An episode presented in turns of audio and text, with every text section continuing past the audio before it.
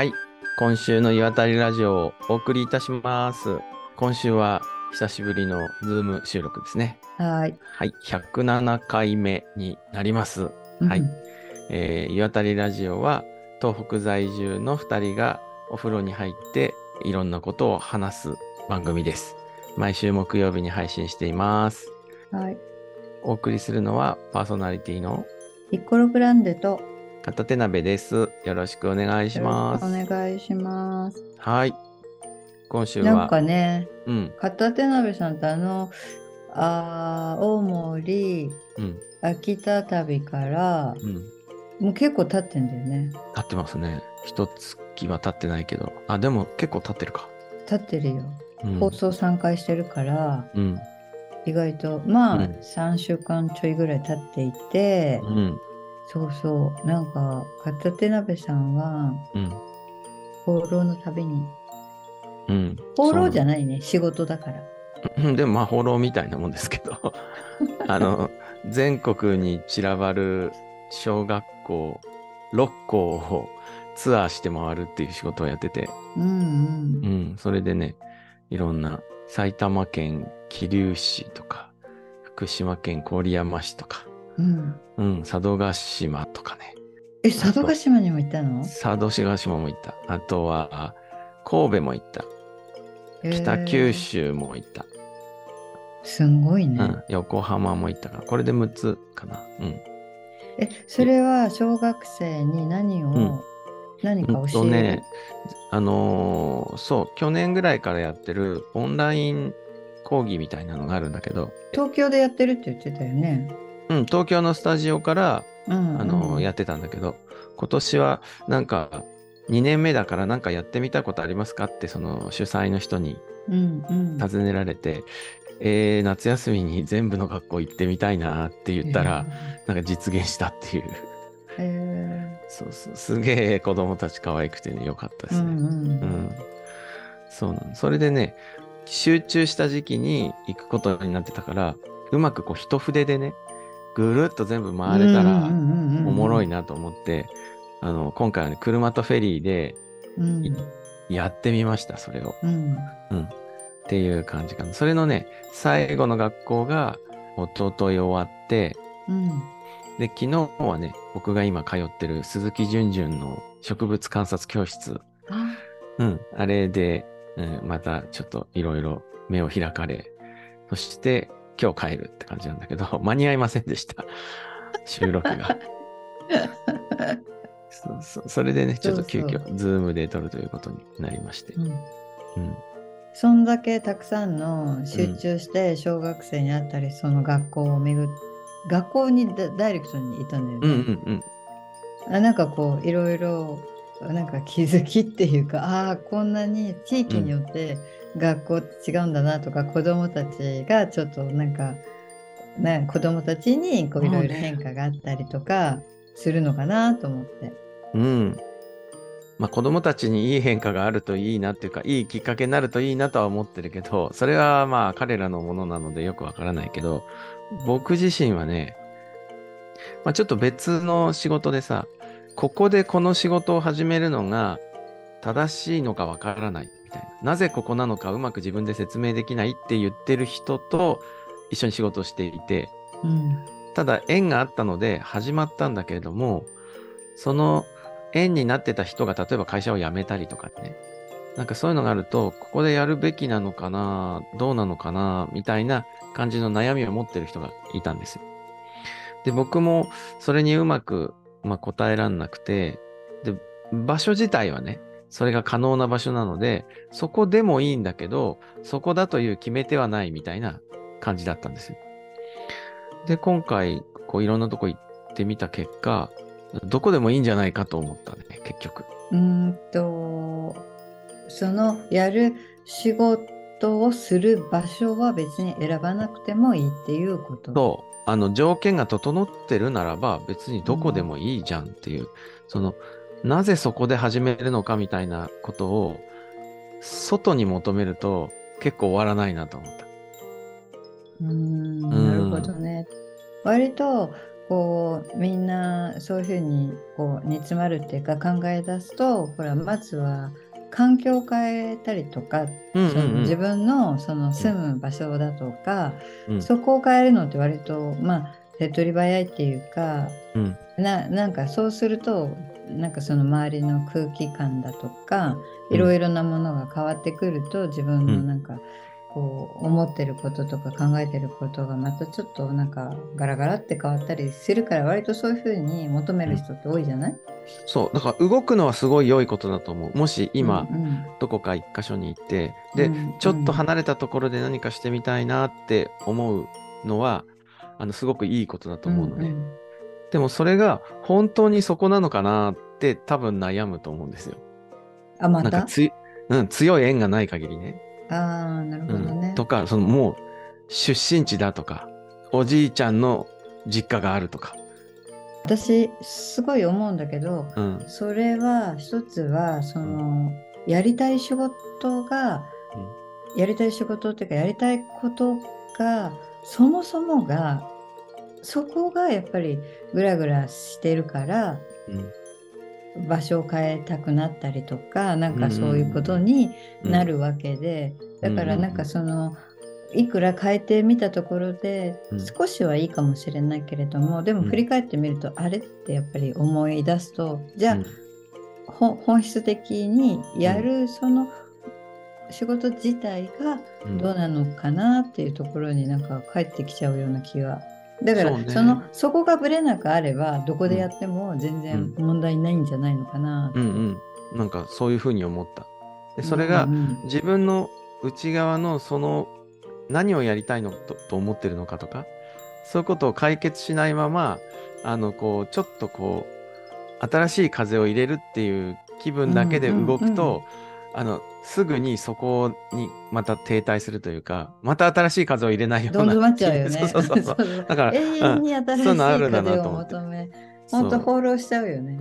そう。だからその、なんかガラガラポンみたいな感じで、いい場所はあたれってやっても多分なかなか当たらなくって、逆にやりたいことができる場所ならどこでもいいよぐらいにしとくと、結構動いてそこでやるのはいいし、全部、全部の場所でやってもいいなみたいに思うぐらいで、いや、なんでそう思ったかっていうとさ、もう、そのいろんな小学校行ったしさ、なんかその教育的な問題がいろいろあるとか、そういう話なんかもね、あの、あるんだけれど、実際に行ってさ、そこの子供たちに会ったり、その、そこでベストを尽くしてる先生たちと話すとね、あの、どこにでも人は暮らしていて、でそこで生まれた子はそこで育つし、なんか地上のベストの場所みたいなものはないんじゃないかみたいなことすごい思った。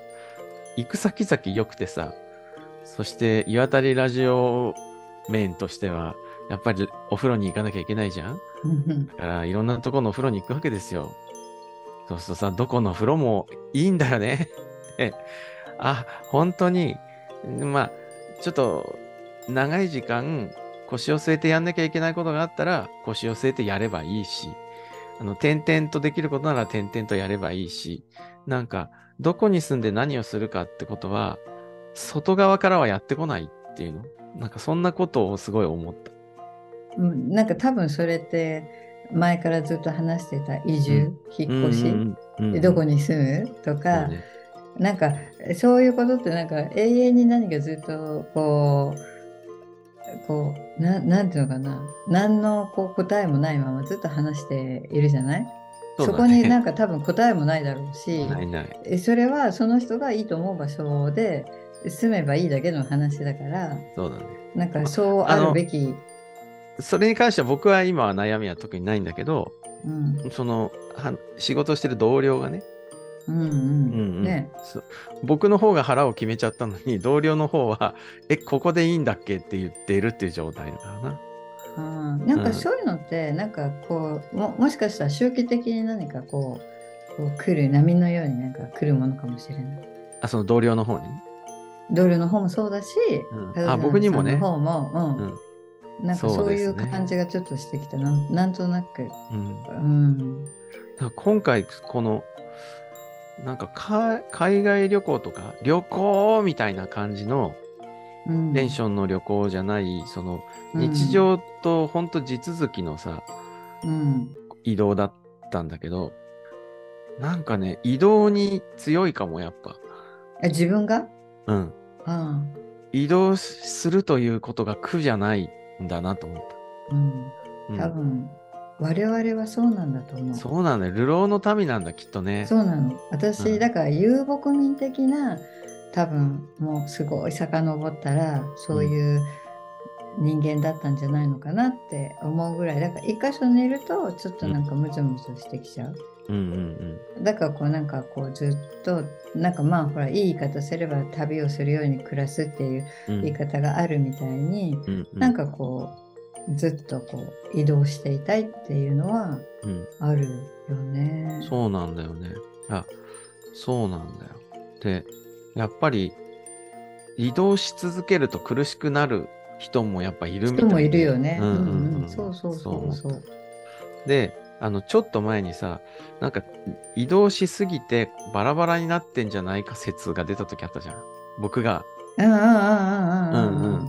あの、移動しすぎて、なんか季節の変化とかもよくわかんな。くなって、んんんそう、自分がバラバラになってるような気がするみたいな感じだったんだけど、あの、今思うと、ちょっとそこに関係ある話がうんこう同時進行してたんだなと思って、要はその定住する、移動しないっていう暮らしを選びたいっていう人と意見が分かれてたのかもしれない。うんうんうんうんとも思う。奥さんじゃないんですけどね、その話が出てたのは。うん全然違うんだけど。うんうん。うん。そうそうそう。全然だから別にそれは人それぞれだからだからなんかそ,、そこのなんかこう人間の何かがもともとが違っているから、うん。そこはなんかあんまりこうそういう人とこう無理やり何かうん。議論しても意味のない話だろうなっていう気がすごくする。うん、結構いろいろあるじゃん世の中に。別に選ばなくてもいいけど好きな人はすごい好きみたいな。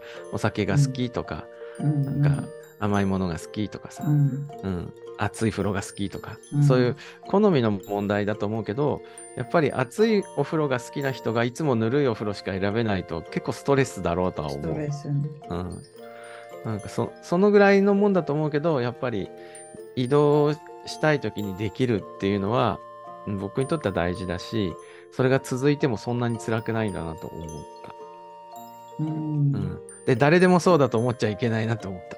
そうそうそうそうそう、そうなんです。それは人それぞれ。そう。そうなんだよね、うん、というようなことをね思いましたね。うん。でどっちでもいいんだなと。思った船の旅はどうでした？船は結局なんかこう数えたら8航路ぐらい乗ってるんですよ、すごくない？船で帰ってくればよかったのに、あそこのうん。港に着くんでこの間行った。ああ、八戸に。ね、それ探したんだけど、なくてさ、うまい具合に日本一周ずっとこうやって乗り継いで乗り継いで行けないのか？えーっとね、なんかうまくやれば行くのかもしれないけど、うん。結構ね、うーん、なんか離れてるのがあったり、まあ今回はその一筆で行かなきゃいけないとこも結構あったから、うんうんうん。うんうんそれで合わなかったんだけど、北海道入れれば多分行けると思う。ああ、なるほどね。うん。日本海側から北海道に渡っちゃうとかを入れれば、多分八戸に行けると思う。あの間、青森と北海道の間はそういう航路便がないんだ。そうだよね。ね八戸からだって釧路だっけ根室だっけ行く船はうんうんうんあるけど、あるあっちをこう日本海側に行くなんか路線はなかったもんね。そう、多分ね、あの、新幹線とか飛行機がすごい発達したので、太平洋。そう、太平洋側のフェリー航路が結構なくなってるみたい。あうん、で、あの、離島、島が関係する航路は結構残ってるんだけど、陸路で行けるところの航路はなくなってるのが多いんですよ。あ、なるほどね。うん。あればね、面白いと思うけどね。うん今回ね、、面白かったのはね、まあ、いろいろ面白いのがあったんだけど、ふ二つくらい、なんか印象深い船を挙げるとしたら、一つはね、佐世保から、えっと、五島列島に行くフェリーね。うん。うん。それがね、小さな船なんだけど、なんかこうね、設計思想がすごい良かったんですよ。えーえ、うんそれは船の船の。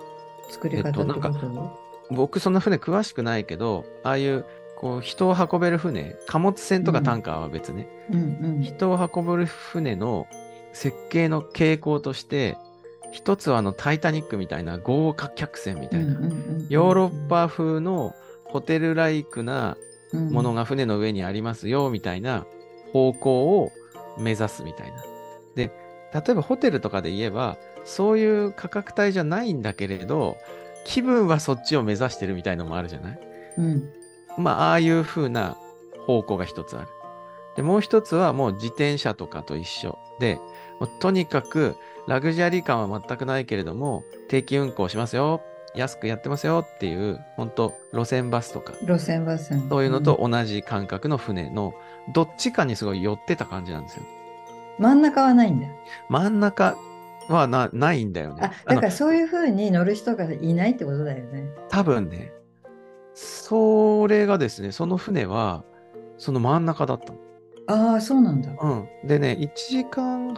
そんな、ん？めちゃめちゃ長くも短くもない航路なんだけど、まずすごい僕はいいなと思ったのは、船のこう歩いて出られる場所ってすごく制限されていて、これで、まあ、どっちのススタイルもね、その船の、なんだ、ホテルライクな方も、バスタイプの方も、こう運転席の前の方っていうのかな、船とか海そのものを感じるみたいなところにあんま人入れないんですね。うんうんでなんでかっていうと、そこでみんなが仕事しなきゃいけないから、結構きっちり分かれてて、海を感じるデッキとかはあるんだけど、船の仕事を感じるとか、あるいはもう、うんもし船乗りになったらこんな感じがするとか、そういうような場所ってあんまり公開されてないんですね。うんそれがね、その小さな船は、ぐるっとこう回って、行きたいところに行けるように、うまく人が入れるようになってるんですよ。細い通路なんですけど、もうなんなら船乗りになったらここに座るでしょうみたいなところにベンチまでしつらえてあって、これうん。すごい船が好きな人が作ったんじゃないかなと思ったんだよね。うん。うん。その船が良かったね。祈りっていう名前のフェリーだったんだけど。すごいね。うん。なんか五島列島に行くさ船って感じだね、ほん。と、なんかとっても良かったね。それえー。で、祈り号ね。祈り号。昔の、その、えっと、それこそ第二次大戦前とかの船って、うん。こう、全部閉じてないんですよ。外から風がビュービュー入ったり、あるいはもう外をうん。よく見るために、こう露天のね、仕事する甲板とかがあったんですよ。風に吹かれながら船を操作するみたいな。あそこの上に屋根がないタイプ、ね、屋根がないんです。ようんうんうん。で、今はもうないし、エアコンができたりしてうんうんうんうん、船がどんどん閉じていったので、そうだよね。全部そうそう甲板って後ろの方のなそうなったでしょ。しかないよね。そう。だけどど昔はあったんですね。でその時に前からビュービュー風が来ると仕事ができないんで、前から来る風をなんかね、ぐにゃっとこう曲がった通風口みたいなものを船の前にくっつけるんですよ。なんかねこう、そうなんね。で、遮風装置って言うんだけど、で、その前から来た風がそこのぐるっと曲がって上にプーッとこう吹き吹き出すようになっているダクトみたいなものを風が通ると、そのその風が仕事してる人の上にね、抜けてくみたいな感じで、うん露天なのに前から強い風が来なくなるっていう、まあ、装置があったんですね。で、それは、それ以降なくなってたんだけど、その装置がついてるんですよ、その船は。客船なのに。うん。で、そのついてるのが、それがお客さんが仕事ぶりを見物するためだけの、ただのうんウォークスルーの甲板にそれがついてるの。なんかめっちゃこれ船好きな人が作ったんじゃないかなと思った。えじゃあすごく古い船なんだねうん、新しいの設計がえ。新しいんだ新しいんですよ。まだそんなに経ってないんじゃないかな。だから装備自体は最新なんだけど、こう、ラグジュアリー方向に全然お金かけてなくて、船、船好きはこれだろうっていうところに、なんか、振ってる感じ。でね、あの、煙突のカバーとかを凝るのが流行ってるんですよ、船って。ああなんか黒赤で塗るとかそういうそう塗ったりとか。今は、あの、エンジンの、なんていうのかな、もう本当か排気パイプみたいなものが何本か出るんですね。だから本当はぴょろっ倒れなければ煙突みたいなものがポコポコ出てても全然おかしくないんだけど、それをこうん。う囲って、流線形にして、えーバシッとペイントするみたいのが、すごい流行ってる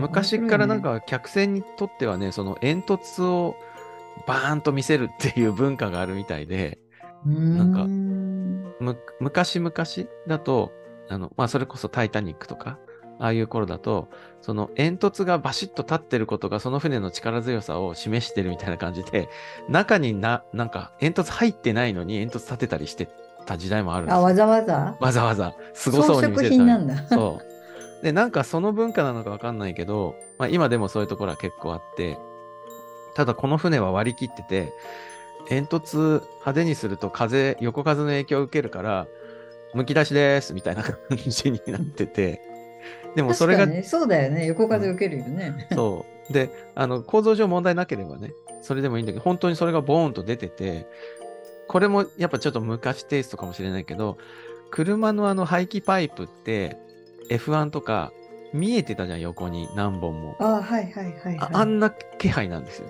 あうん。で、ちょっと今まで見たことないデザインテイストなんですよね。そういうところもなんか良かった。ーへえ。で、今回は船好きの息子とも、うんその2週間一緒にずっと移動したので、うんうん全部の航路を同行してくれて、あのえ、楽しかっただろうね。そうね、でもほらもう、あの、なんていうの、ハイティーンなので、親と長い時間いるっていうのがそんなに多分心地よくないんだよね。うんだそれからね、が一人旅だったらもっとワクワクしたはっただろうねずなのに。ただ未成年ってほらまだホテル一人で泊まれないから、うんうんだから難しいよね。うん、泊まりじゃないといけないとこ行けたのは良かったのかもしれないけど、まあちょっと本人に聞かないと分かんないですね。うんうんうん。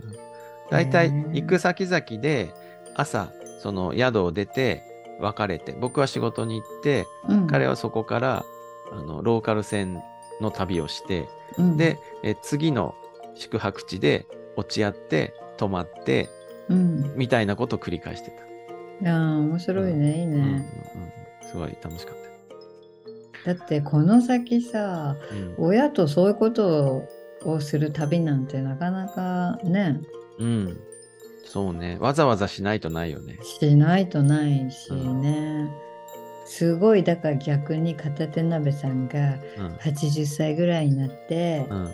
もう息子さんがうん立派な大人になって、うんじゃあじいちゃん一緒に行くって、介護の一環でね。えそうそう福祉の一じゃあ迷わ環でずね。ここの宿まで来いよって、うんうんそういうのまたあったら楽しいと思うけどね。うんうんそう。えー、私五島列島ってすごいえー、30代ぐらいの時かな。おう。あのー前勤め先が銀座にあったから、新橋でよく帰り飲んでうんうん。帰っていた時のうん。うーんとスナック居酒屋小料理屋の間ぐらいの、うんうん。なんかちょっとおばさんが一人でやっているうん。こう飲み屋さんによく友達とうん。なんか行きつけみたいにして行っていて、うん。そこの方が五島列島出身の方で、なんうんかその時なんとなく五島列島の話とか、うん。なんか向こうのこうおつまみとかお料理みたいなちょっとしたものを出してくれたりとか、うんああ五島列島いいとこですねって、うん、絶対一回は訪ねてみてって言われたのを今すごい思い出した。思い出した。うん、ご五島にも顎出しあるじゃない？うんうんうん。あのね、さっきの船じゃないんだけど、別の船で五島から博多に行ったのね。うんその時さ、いやへ先に近いところに立てるんだけど、もう船のへ先、こう船が海を進むじゃない。うんうん。で、海を割ると、そこにいたトビウオが左右にさ、もうバーって飛ぶの。うんうんうんうん。もうなんか、タンポポの綿毛みたいになるんだよ。すんごい飛んであれなんかすごいキラキラしてて綺麗だよね、キラ飛び終わって。そうそう。で、パーッと飛ぶときに、こう、水面に波紋を残してね、白い線を残すのね。その白い線が、船の横に飛ぶから、船の先端からパーって白い線がいっぱい出てて、それがね、タンポポの綿毛っぽく見えるんですよ。うん。なんか、あれはびっくりして、最初なん、なんだろうってよくわかんなくって。でね、場所が変わると、もういないんだよね。で、うん博多着いてからお風呂で、まあ、別のお風呂のところでさ、一緒になったおじさんに、いや、びっくりしましたよって言ったら、あの、そうそう、顎出し取れるからね、あそこはって言ってて、うんうんあ、2個目に気に入った船の話してなかったけど、フェリーの甲板に露天風呂があるっていうフェリーがあるんですよ。すごいいいじゃん。いいでしょ？その露天風呂で、めっちょっとえ雨、露天って、それって温泉なんかお湯なの？お湯お湯。お湯で温普通のお湯？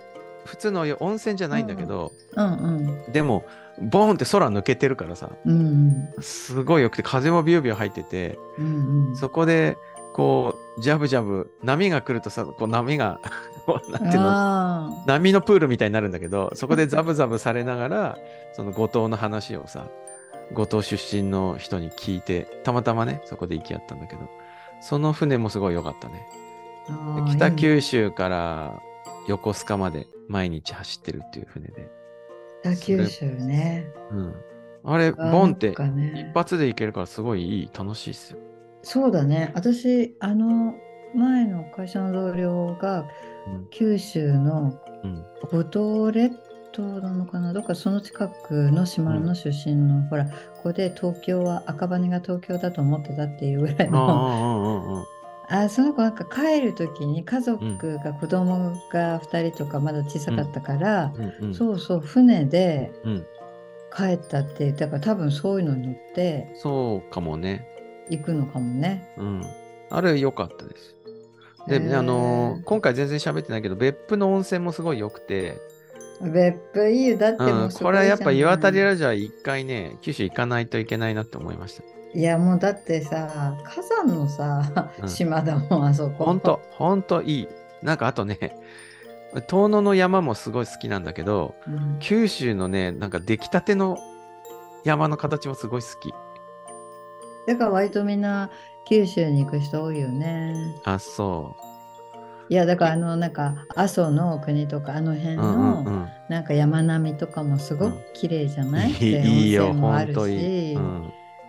良いです。なんかわかる気がする、うまた全然違うよねこっちとはん、、すごい。まあ、温泉はいいね。うんまうんあそれは日本はねうん。ほんと。温泉大国ですかそんな感じでした。はい。らはいそして、遠野に帰りつけず、ちょっとすいませんでした。いいえ大丈夫です、今週はじ。ゃあまたはい帰ってきたら連絡してくださいはーい。では。はいそれじゃあねバイバイ